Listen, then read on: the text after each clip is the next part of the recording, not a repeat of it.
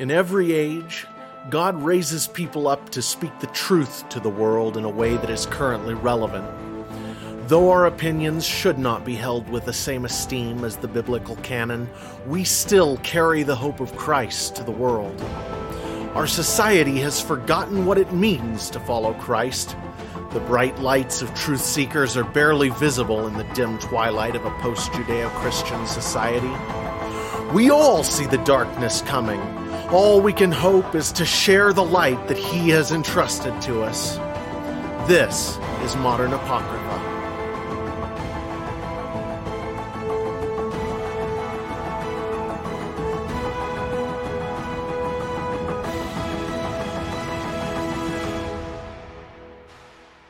I heard a story the other day about a man who was teaching in seminary. And he told his students a story. Went something like this Christianity started in Israel as a fellowship. From there, it went to Greece and became a philosophy. From there to Rome and became an institution. Then it went to Europe and became a culture. Then finally, it came to the United States and became a business. And the seminarian's youngest student raises her hand in the back of the room and she says, But isn't the church supposed to be a body? Well, yes. But when a body becomes a business, isn't that prostitution? And the seminarian seemed to have a difficulty with this concept. It, it, it really shocked him. Eventually, he came to the conclusion that as Christians, our motivation for what we do is what matters. And, and I agree with that on its face, but this leaves a much bigger question to be examined. And that question is what is the church? And what is our responsibility as believers? This is Modern Apocrypha, and I'm Jared. I'm Greg. Welcome. Welcome, everyone. So, Greg, what did you think of my little story there? That is a fantastic, um, uh, well, story uh, front to back, but just a great way to uh, uh, formulate your thoughts of the the church and how it's used and how people misuse it, and just each one of those words are so loaded between uh, a business, um, a culture, uh, you know, yeah. a philosophy. Each of those are are powerful in and of themselves. It's a it's like it's a ten thousand word story when it's just know, a few words. yeah, exactly. You know, it's no. it's a great illustration too of what I think is really critical about the modern church and what people don't seem to understand. Um, a while back, I recommended a couple of books to the pastor of the church that we're going to. Uh, the first one is called Pagan Christianity, and the second is Reimagining Church, or I think that's it. And the author's Frank Viola. And I actually need to read these again myself. Mary read the one, and I got big chunks of it, and I haven't read the other, but these both came highly recommended from people who I trust. And the idea behind it is that the church is in trouble. We're what we think of as the church is in trouble. And you know, the I think the way to to approach this topic is actually to sort of to sort of ask the question what is the church i think that's my question even in regards to it's in trouble yeah. What do you mean by what's in trouble? Is it um, Christianity the business or Christianity the religion? I don't think Christianity the religion is in any. Well, I think uh, I think Christianity the religion is attached to and part of Christianity the business, but that Christianity the following, the following of Christ, is a totally different thing and that those people who follow Christ aren't necessarily involved in Christianity the business or Christianity the religion. You're more likely to find them there than other places, but you know the the intro to our podcast, the the bright lights of truth seekers and the the twilight of a post Judeo Christian world or post Judeo Christian society. The idea is that even people who go to church, a lot of them don't really understand what it is to follow Christ. And that's what kept me out of church for so long. And the only reason I've started going to church is because I got a pretty hefty object lesson in what it is to be cut off from the body, and it's not healthy. And so you have to find other believers to connect with, or you're not going to be healthy. That's just how it is.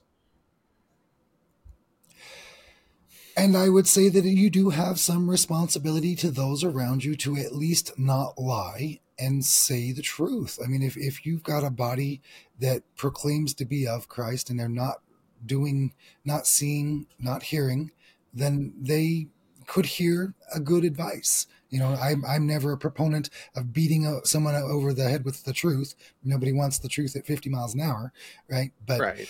at the same time, if you never gave them a chance to hear, they never got a chance.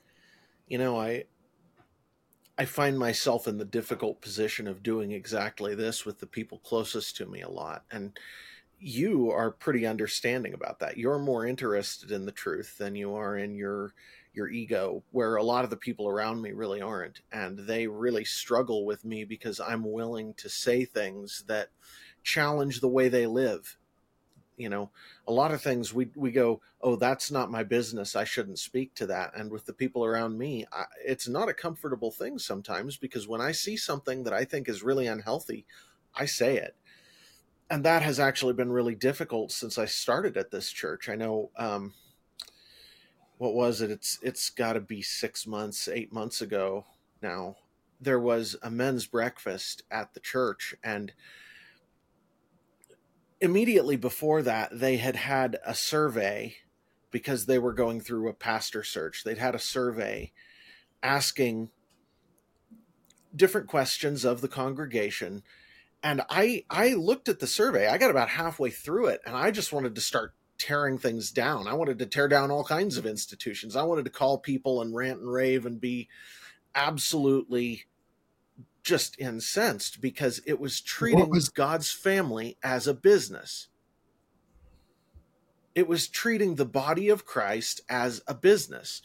And one of the one of the members of the church afterward in talking to the rest of the congregation about how important it was that we do this survey was talking about how the church is at the end of its business cycle and this and that. And I'm like, oh, you can't do this. You can't live this way. You can't treat God's body, God's family this way. That's not what we are. So when I went to this men's breakfast, I shared my testimony, and at the end of it, I said, "You know, guys, I have been outside of religion for most of my life. I before I started coming here, I could count on both hands the number of times I'd been in a church outside of weddings and funerals, and that left me with both a deficit in terms of my connection to the body and my ability to to walk forward properly without brothers around me to hold me up. I had a problem with that." But the thing that I did have that was valuable was I got a perspective on what's wrong with the church, what's wrong with the body, what's wrong with Christ's family here on earth. And I, so when we were talking about what to talk about today, that was sort of where my mind went because I think it's there are about 30 ways you could approach this topic I think the first thing I have to say, though, is we need to never talk down or tear down the bride of Christ. We need to never tear down the people who make up the church, but we need to understand who those people are. And you can look at any given religion, any given, whether it's Catholicism, um, Mormonism, the Jehovah's Witness, whatever that cult is, it's a cult, um, all the way to the uh, the more what would you call it? The more post mill um, uh, Presbyterian sort of reformed view all the way through the charismatic movements and people based on personality and leanings tend to get sorted into a a church that fits them pretty well. And that was never the way it was intended to be at all. It was we're all members of the same body and unless we're acting in accord, the way we're acting is going to be broken. That that we have to be acting together as Christians, as Christ followers, in order to fulfill the role that God has put in front of us. There's something you have to add here? No, no, I'm just uh, preparing to answer questions and whatnot uh, whenever you're okay. done with this segment. I'm, I'm looking for something like a um, visible step of quantity of people or level of institution or something that isn't easy, but if nothing's easy, it's not going to be a, a hard right. line. Well, as near as I can tell, it goes something like this. Jesus said, Where two or more are gathered in my name, there I am in the midst of them. And so, even when somebody is sort of lost and they're in a religion, and I, the way I look at religion is it's a structure of laws and requirements that are placed on top of a faith in Jesus Christ. You know, we talked just recently about what the gospel is. The gospel is the belief that Jesus Christ came to this earth for our sins and that if we believe in him, we will be saved. And that out of that, we're we can be allowed to do good works for him once we have accepted that, once we have accepted the Holy Spirit's role in sanctifying us, in, in drawing us forward and growing us, then we can actually begin to do good things, but we do those out of love. We improve out of love instead of out of some sort of weird guilt need to live up to what Christ did. That's never going to work. I'll throw out there the uh, necessity is the mother of invention. That is uh, calling out that uh, uh, fear is a, a hard push for people. They do things for fear. Right. And, and, you know, at some level, fear isn't always bad because fear of God is the beginning of wisdom. Fear can lead you to God, but where he wants us to wind up is with the perfect love that casts out fear. And if we're living out of that, then in some sense, we do what he did in coming to earth. He came not to abolish the law, but to fulfill the law.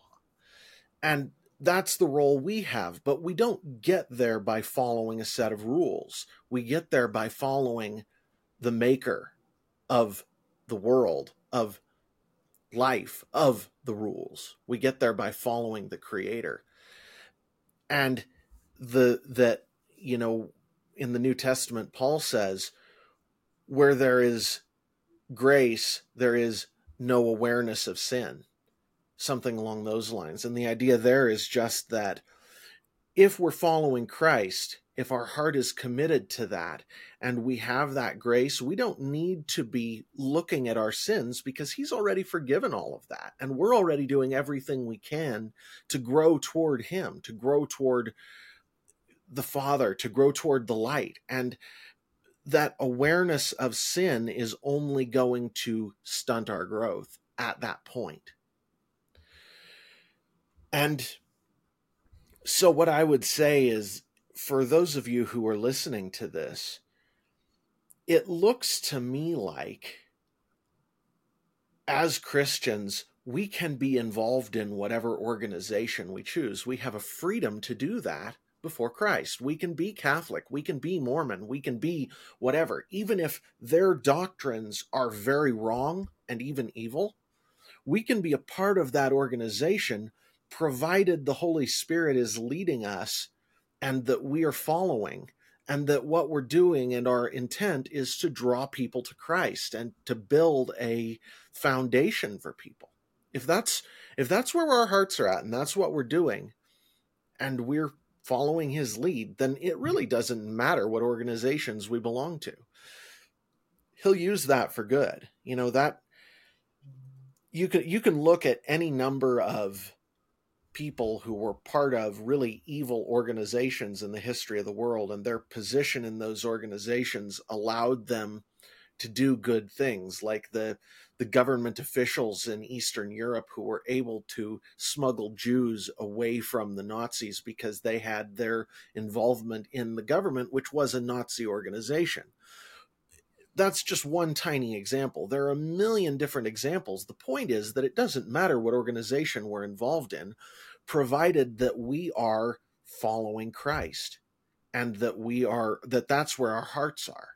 Now, I think along with that, as you grow in him, your your understanding of the truth and your proximity to the truth will increase. You will what would I say? You'll grow closer to the truth and you'll know the truth better because you're committed to the Lord. That's a natural step. And so when inevitably you find that your understanding of truth comes in conflict with the rules of the religion within which you've immersed yourself, you have to choose Christ over that religion. And one of the things that religion makes really, really difficult is trying to choose him instead of those rules because the whole purpose of religion is to be an antichrist. What is an antichrist? An antichrist is not something that is totally against Christ, totally opposed to Christ. That's why the way we think of anti, but the way the word was originally conceived was something that is in substitution of Christ, something that we look to instead of Christ. And that's what religion has become. Too many people get really satisfied with their religion and they stop looking to the Lord. And they. Well, and it's strange, you know, we have a, a sort of uh, common flippant uh, sayings, and one of them is um, too many chiefs and not enough Indians. Mm-hmm. You have too many bosses. God doesn't work that way. He wants us all to be the boss. All of us are bosses, right? People will look at a, uh, an institution and think that I'm learning from the institution. It's the boss of me, as if they're still in school. I, I, I don't go to church to learn something I don't know. I, I, go to remind myself of what I already know. Um, hmm the idea that you are supplement you know, that you supplement yourself to someone else's opinion of what God's telling you, they can't hear what God tells you. You hear what God tells you. Well, in a sense, I absolutely agree with you. In another, I think that what you said kind of left some confusion there. And, and here, let me let me push this at you and see what you think. Um, I think that you're right that that nobody else hears from God for you. That's between you and God, and that's the way it's supposed to be. Jesus Christ is the one priest between man and God. He is the one mediator between God and man. That's his role. We hear from him, not from other humans for us. That's not the way it works. That's not biblical, and that doesn't follow truth. And that's why, just as a slight rabbit trail here, that's why when I have people ask me what I think is wrong with Catholicism. That's one of the places I start is be, is that we don't have a mediator between man and God except Christ. Period. End. There is nothing beyond that. When you start to put something there, you whether it's a human in the form of a priest or the church institution or the Bible, the the the written word, when you put any of those between you and God, and I'll get into the last one in a minute because that one probably raised a lot of hackles and you deserve you deserve more of a, an explanation than that. But um, when you let something else get between you and God, you're you're headed for trouble. You have you have started to venerate or elevate something else instead of God. So in that sense, I agree with you. In the other, the thing where I think, where I think I don't, I it didn't come across right, or I don't agree, is that you said you don't go to church to learn anything. I'm always looking to learn things when I'm talking to my brothers, whether that's in a church or with you. The idea is that you don't go to church for the purpose of an institution instilling values in you. I think that's what you were trying to get at, right? Correct. It's not on the same level as going to math course to figure out a type of math that I was not previously educated on. Right. I, I agree with that. And and I think that's right on. So moving on to speak to some of the rest of this, and I, I do have a place I want to go with this to kind of tie it all together. But I would also just still um, flag and reiterate the idea that there's no boss and and and servant. There's no higher level of of um, understanding or or power through Christ. Everybody's got the same power through Christ if they accept. Well, let's let's hit on authority and hierarchy real quick here because that's actually a pretty critical part of this, and then we can move on to the bit about the the Bible getting between people and God because that one, like I say, probably raised a lot of hackles. So when it comes to hierarchy, hierarchy was not instituted in human realms by God. That was instituted among spiritual beings by God, but not among humans. Instead, and, and I don't actually even know for sure that it was instituted among spiritual beings by God. I don't actually know that for certain. I, I think that's probably true, but but I know that among humans, God instituted authority. And you can think of authority as sort of an area of responsibility rather than a, a strict hierarchy where there's a person at the top who tells everybody what to do. Instead, it's a case of God gives each of us responsibility for our set of things. In my case, I have a family who I love. I have this writing I'm doing, and Greg and I together have this podcast, and we have authority in those areas to exercise the you know the responsibility God gave us to do what we have to do. And that means when my son misbehaves, I have a responsibility to deal with him and I have the prerogative to discipline him. I have that right because I'm his dad. I have that authority. But it's an authority thing. It's not a hierarchy thing. I have a responsibility for doing that. At some point, he leaves my house and I no longer have that same authority. I no longer have the same responsibility. I may have a position of honor, but that isn't the same thing quite. And and the whole parent child thing is a, a little bit different from most areas of responsibility, but it's like my church uh, they had this discipleship material they were making, and I was asked to proofread it. And I was telling the pastor, whoever you have doing this needs to understand what authority is. That authority doesn't mean that they have command of someone, because they're they are willingly putting themselves under authority for the purpose of this discipleship material. They're making themselves accountable for showing up at such and such a time and doing such and such list of things. And in my in my understanding of authority, that's fine. That there's nothing specifically wrong with that unless the person who's who's in that position of authority starts to misuse it and to think of it as a hierarchy position. If they do that, then that's inviting the enemy in because hierarchy is not something God puts in human realms. It's of the enemy when it comes into human realms. absolutely agree. The the thing that I see propping up with the ego, the the problems that we we do to each other, mm-hmm. is that um, say that that um, the uh, head of the class for a particular subject. Let's let's let's use uh, common scientific uh, classes. We'll we'll say uh, you've got a science teacher, right? And your science teacher is the boss of that class. But that doesn't mean that when you get to the school cafeteria, they can tell you what to eat Okay. Right? They, they grade your. I understand your analogy. I don't. I don't know. Was what I said not clear enough, or what's the? I'm just I'm just uh, reiterating kind of the the difference between the authority to um, judge whether or not the the material um, reviewed is correct and in line with what was intended to be taught is one thing. The judgment as to whether that flows outside of that realm into other realms, right? Yeah. Because the the the teacher student um, respect and respected, there's a, a lot of space to then go outside of that realm of expertise. Yeah, there is. Right. It's easy to, to think that because someone's a good uh, roller skater that they can also drive a fast car, and there's no right. connection between the two tasks.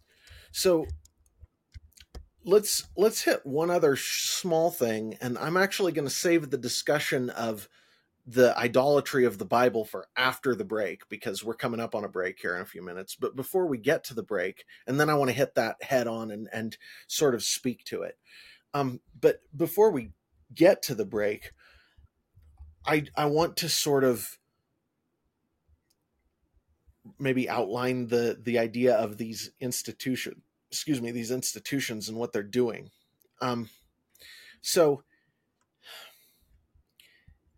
when you look at something like the Catholic Church or Mormonism or the Jehovah's Witness cult or any number of other stricter religious organizations, you find a couple of different things. That number one, when they start to have a serious hierarchy, they're acting in opposition to God's stated intent for humans and how we're to interact. That hierarchy is brought in by the enemy. When they start to deal in secret knowledge, like you have to progress up the chain of knowledge to achieve a higher sort of status and you and you have to learn secret things to get there that is a mark of something that the enemy has his hands on. So and is that something that flows with certifications everywhere? Not exactly. Don't sidetrack me here yet though. Okay so the other thing though is when you have money involved and money flows up the hierarchy instead of coming directly to where it's supposed to from who it's supposed to, then you can say that there's a problem. And here's how I mean that God does have a place for local churches to have money come in from people to accomplish specific things. God doesn't really care that much. He put that money there to be used in a way that is good and helpful to the the people who are doing it and that they can you know provide blessing to the, to their church by doing it. But when that money starts to flow clear up the hierarchy as it does in somewhere like the catholic church or even um, church denomination organizations where you have to pay up to the denomination organization to be a part of their denomination when you have membership fees and dues and stuff like that that's an indication that you need to be real careful of what you're getting yourself into because money is another place where the enemy gets his fingers into things and really screws with stuff. And that can be true even in the case of local organizations. I say that there's a place there because I don't want to like push that out. But at the same time, money is one of the strongest abuse points. And one of the things that I have always been very leery of is getting myself in a position where I am where I where I am monetarily um, indebted to someone else, where I'm where I'm enthralled to them monetarily, or where they are in that position to me.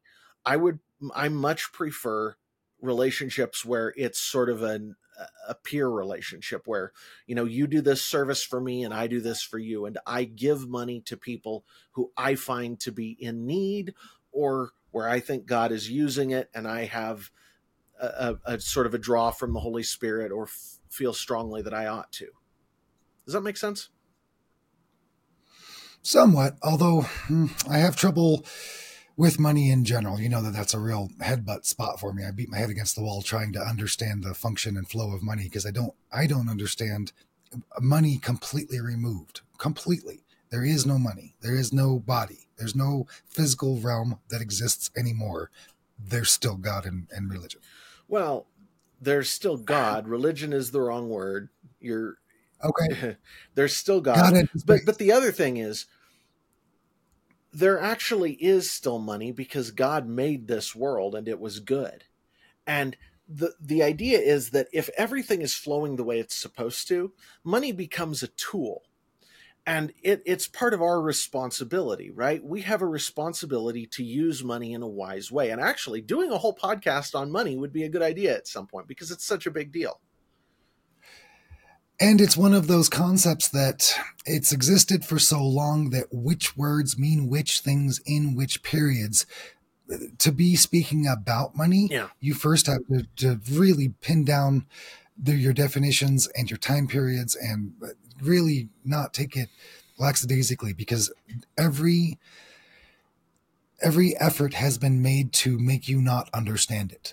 Sure, and and the other half is like you say, you have trouble with money, and I think that that's, I think that the big trouble there is that there's a responsibility thing that needs to come in line, and if it were if it clicks, then you don't have a problem, but it, it's a matter of money is an outworking of the responsibility God has given us for certain things, and that when we get our money in order, we also get our responsibility in order in certain arenas.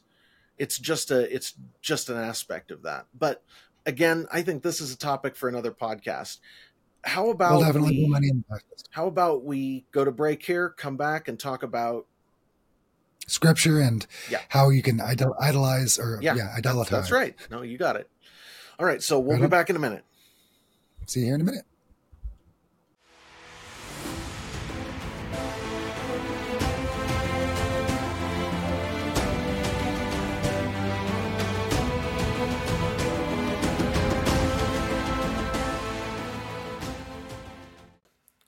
Modern Apocrypha is brought to you by Bright Star, the forthcoming book by me, Jared Michaud, due to hit shelves April of 2024. For pre release copies, head over to e6universe.com. Use the promo code Israel for 10% off with your order. I'd like to take a moment to thank all the people enjoying Modern Apocrypha. As many of you can see, I'm an avid coffee drinker, and I've been drinking North Arrow coffee for a couple of pounds now. You can find North Arrow coffee at northarrowcoffee.co, all one word, where they list coffee of the month and how green coffee is handled. I've been enjoying some of the number 4 Honduras and some of the number 10 Peru, available at northarrow.co. If you'd like to help support us even more, you can use discount code E6 for 10% off your coffee order today. Thank you.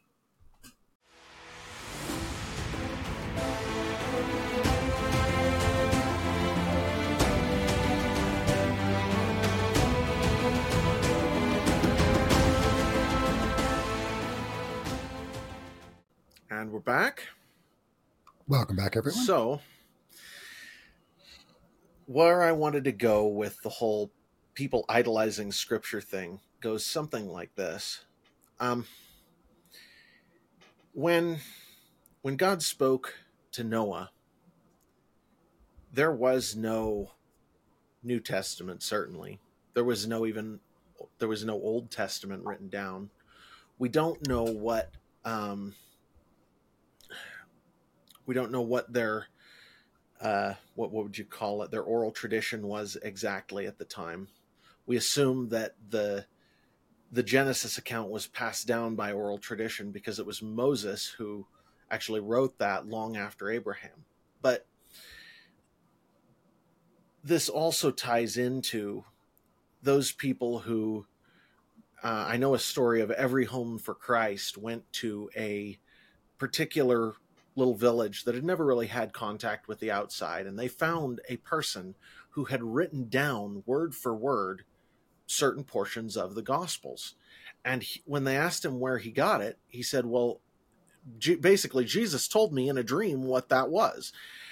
And my where I'm going with this is something like this that the written scriptures exist as a tool for the craftsman, who is God, to use in our lives. That's their purpose. And I have known people who have said that the scriptures are Jesus.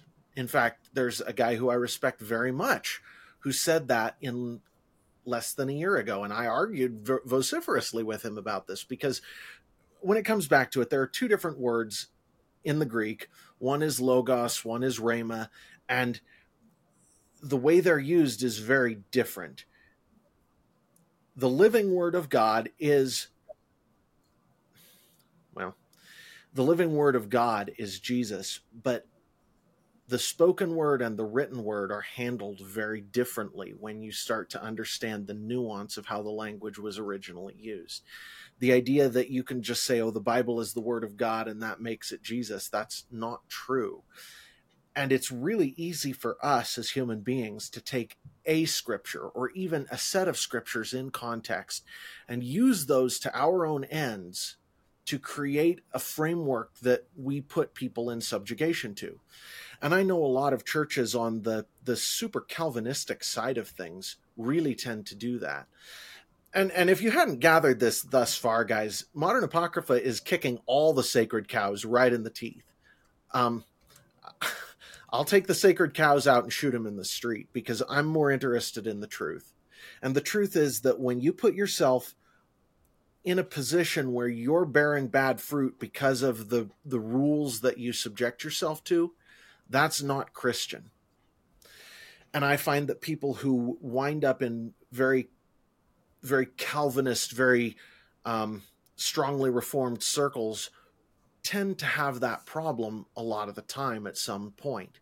So, just as an illustration, I've heard of many cases where people who believe there is no such thing as the gifts of the spirit coming into the modern day. No healing no tongues that those have ceased. The cessationist beliefs. People are going to these churches where they have these beliefs and all of a sudden they start studying scripture. They start studying the bible. They get serious about it. And all of a sudden some of them sh- start showing up with these gifts. They start speaking in tongues and they get chucked out of their church. And so what I would say is the scriptures exist as a tool for the maker to use in shaping us. He is the potter, we are the clay. The scriptures are a tool he uses in shaping us and our lives. And when we start to fall off of when we start to fall off of that that place where that's what the way we understand things, our lives start to bear bad fruit. Our organizations start to bear bad fruit. We start to come into this place where we want to where we want to do things that God has not told us to do. And one of the places where I find that is there's this Christendom 2.0 movement going on where people are like, "Oh, we need to reclaim the world for Jesus." And the reality is anything that is a Christian society or a Christian culture exists because a big percentage of the people believed in Jesus in a serious way, that disciples were in that society. It, it was a widely discipled society, and so their values spread to everything around them. But it's a second order effect. And in my case, I come from a family where there are lots of people who are engineers. And that doesn't mean that they all need to go stop being engineers and preach the gospel. What it means is that, as Martin Luther has often said, or has been known to say, a Christian shoemaker doesn't put little crosses on his shoes. He makes the best possible shoes he can because that is the evidence of God's work in his life. The, the, the quality of his workmanship becomes just so good that it, it testifies to God and his goodness and that's the case for those of us who aren't called to be evangelists or pastors or whatever. Instead, our workmanship in whatever it is we're working on is called to be the best it can be because that serves God. And so when you're talking about a, a Christian nation, you're just talking about a, a, nation where the people believed in Jesus and things came to a standard of excellence because they did that is pretty amazing. It isn't because people set out to conquer a nation for Jesus, it's because they set out to make disciples. It's interesting, too, that that does result in the um, uh, institutionalization and businessing of the church because it's profitable they do a good job. If you can, because the institution doesn't engender that, the the business doesn't engender that, so they're trying to get a hold of it. They'd love to have it. Sure, and and that's sort of the temptation is when we take our eyes off of the commission that he gave us, the great commission, which is make disciples of the nations. Every Christian is to do that in their daily life. That's part of what it is to follow Christ is to make disciples of the people around you. When we fall away from that, Uh, well, and then there's the commandment to do everything as unto the Lord. And the idea there is that everything we do should be excellent. And when we stop focusing on Him as the prize, Him as the goal, Him as the maker, Him as the person we're to have an intimate relationship with, then we run into a problem.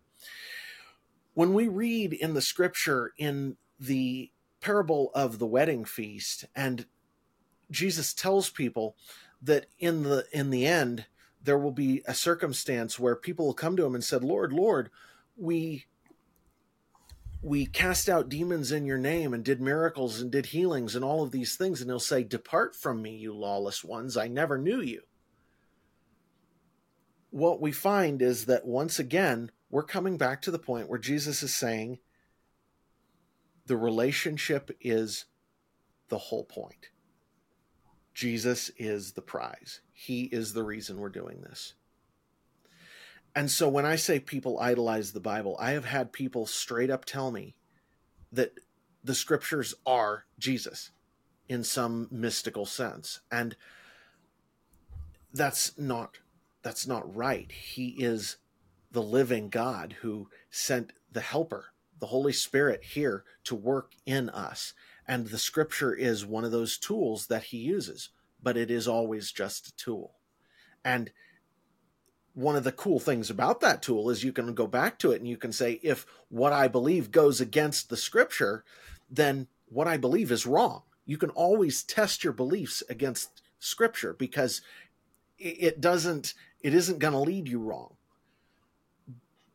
And so when you find people who are professing things that are against scripture, that are obviously unscriptural, you can say that's a place where they've gone wrong.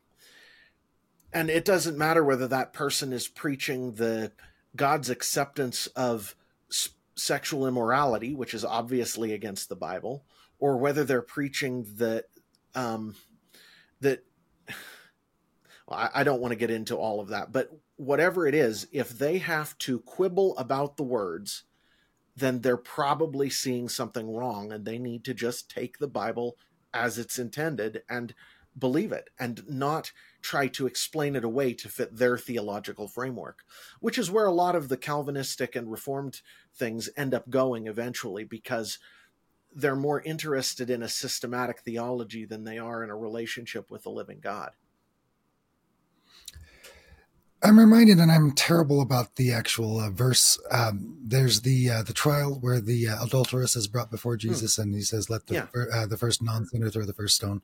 Um, that feels to me very much the same thing. That it would really not sit well with with uh, Christ to see somebody looking at the words on the page through their own interpretations that they couldn't possibly know everything, right? And through their own interpretations, causing you know the the particular uh, uh, gosh plaintiff, the person accused uh, at the time, mm-hmm. that would have gone against all written law prior, but it also fit the the heart, the the the meaning behind the law. And right? and that I think is sort of the key is that in everything God does, he is a good father and a righteous judge who has gone to the most extreme ends in the history of the world to provide us with mercy. And I would say that for anybody that uh, is really, really stuck on the words in the book, um, it is a classic um, and ancient argument from, I believe, Plato that um, he goes through a long discourse about the quality of good and being righteous and all of these things. And at the end of his, his oration, a young man raises his hand and, and says, Sir, who defines what's good? Right? How do you, if you're, if you're doing all of these things, the, the foundational, right? How do you get your foundation to then get your vector? You're never going to look at these words without the Spirit of Christ in you and read them correctly. That's right. The Holy Spirit is required to illuminate the truth of the Bible to you, and he will. If you ask him to, he will. So, anyway, if you don't mind pulling this back to the initial point that I started making at the very beginning, if the body of Christ if the body is turned into a business, it becomes a prostitute. Where in Scripture do we find the great prostitute? It's in Revelation. We see a we see an example of a great prostitute. I think she's riding some kind of beast, and she ends up being killed. And it looks to me like we have this situation in the world where and and I should add in revelation God says come out of her my people. He says come out of her my people lest you share in her plagues. And the idea here as near as I can tell is something like this that as the church the quote church, the religious body in the world that calls itself the official uh, the official anointed of God, whatever group that is, whether it's whether it's the Raelians or the uh, Catholic Church. And if you want if you want a rabbit hole, go look up the Raelians. Um, but but whatever the whatever the official anointed body of God is supposed to be, when it starts to prostitute itself, get out of it. Get out of there. So what we end up seeing is this this sort of um, dichotomy, this sort of thing where there is this group of things that are unclean because they have instead of following God, they have begun to follow the systems and doings of the world in whatever form those take. And there are a million forms they can take. Narrow is the path and straight, and few will find it, right? This is the truth of who's going to know God. It's narrow is the way, straight is the path, and few will find it. So when you find that whatever whatever group you're a part of starts to prostitute itself usually your first responsibility is to speak up, even when it's uncomfortable, even when it means exposing all the things about you that are not particularly good, because we all have all those fake things, all of those all of those bad things we've done, all of those shameful things. And when I went to that men's breakfast, I had to basically sit down and just tell them all of the things that about my life that were not good and that God had changed because that is my testimony is the change that Jesus has wrought in my life. And I had to tell those men who I've lived within a couple of miles of my whole life, which means the chances of my story getting out there and other people hearing behind my back are non zero. There's a good chance that somebody blabbed about all of the stuff that I said to somebody else, and the story's still going around. But I had to do that. I had to be vulnerable in order to speak the truth about what was going on in the church.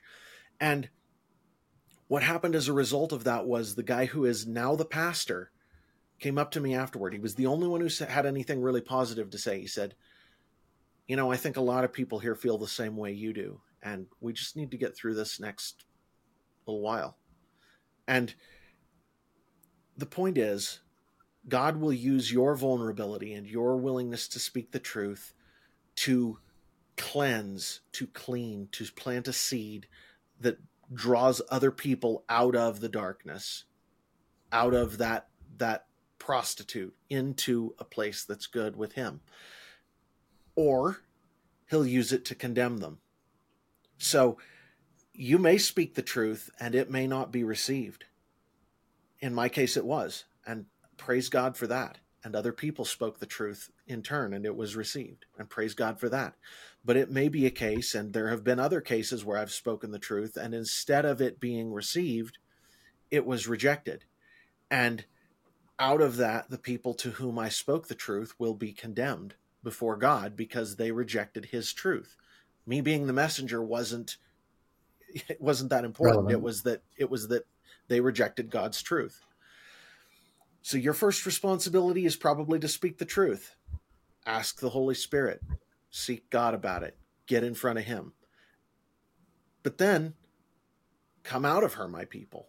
Don't be a part of things that are a prostitution of God's Jesus's body, of the the of the bride of Christ. Don't be a part of that prostitution because you will reap the rewards if you do.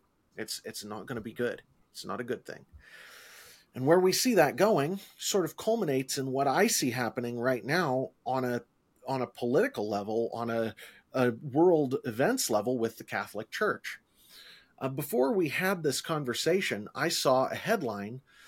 It was talking about the Pope saying that Marxists and socialists and Christians have a lot in common and that we need to be pursuing, you know, the same kinds of goals and that we need to make common cause. Well, I understand the. I would liken it to the young woman who got up in church a while back and said that if we want to attract young people, we need to be changing our worship to be more uh, palatable to young people. And that is a huge red flag when you see that. She, she actually did that. And, and there's a huge red flag when you see that because the worship isn't about us, it's about God. And the Holy Spirit will lead the people who are in charge of worship if they're doing what they're supposed to be doing. Well, and we've we've also got evidence to say that um, making it easy makes people turn away. Giving people truth makes people unable to turn away. That's right. It's the light that blinds you when you turn away. That's the way I one of the ways I describe God. He is the light that blinds you when you turn away. And the idea here is just that that that girl who stood up in church was taking a first step in a direction that was going to be evil. It was going to be harmful. It it well, and I, I, I would like to I would like to break in sinful more than evil. Um, and you know, sure, sure, sinful. That's the, a good way to put it. Yeah, sure. It just giving succor against the um, the rewards that you're. I mean, you don't need succor from the rewards you're getting. Right. Right. The the the recognition of your responsibility, the congratulation of completing your responsibility. Those sorts of things don't require softening. No, they don't. And furthermore, the other point I was going to make here is that the road to hell is paved with good intentions.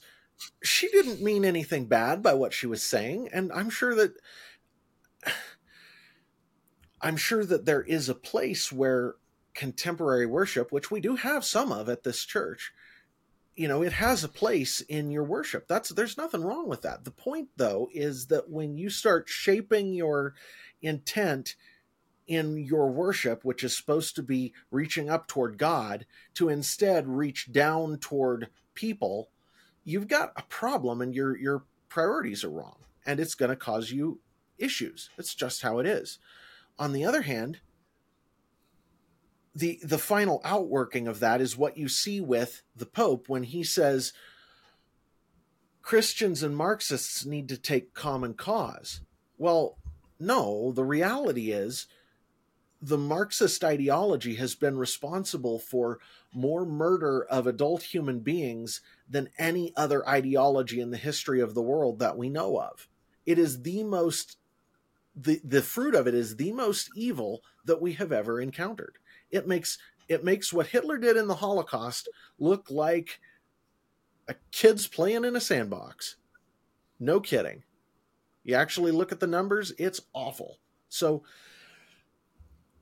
what I'm seeing and and here I'm going to instead of speaking to what I see out in the world, I'm going to sort of make a prediction. It's not exactly a prediction, it's just an observation of the trajectories I see people moving in it looks to me like the Catholic Church and Islam and you name it, that all of the religions that are religions that are that prostitute are coming together in a great sort of um what would you call it? It's they're all sort of moving into one organization and that that is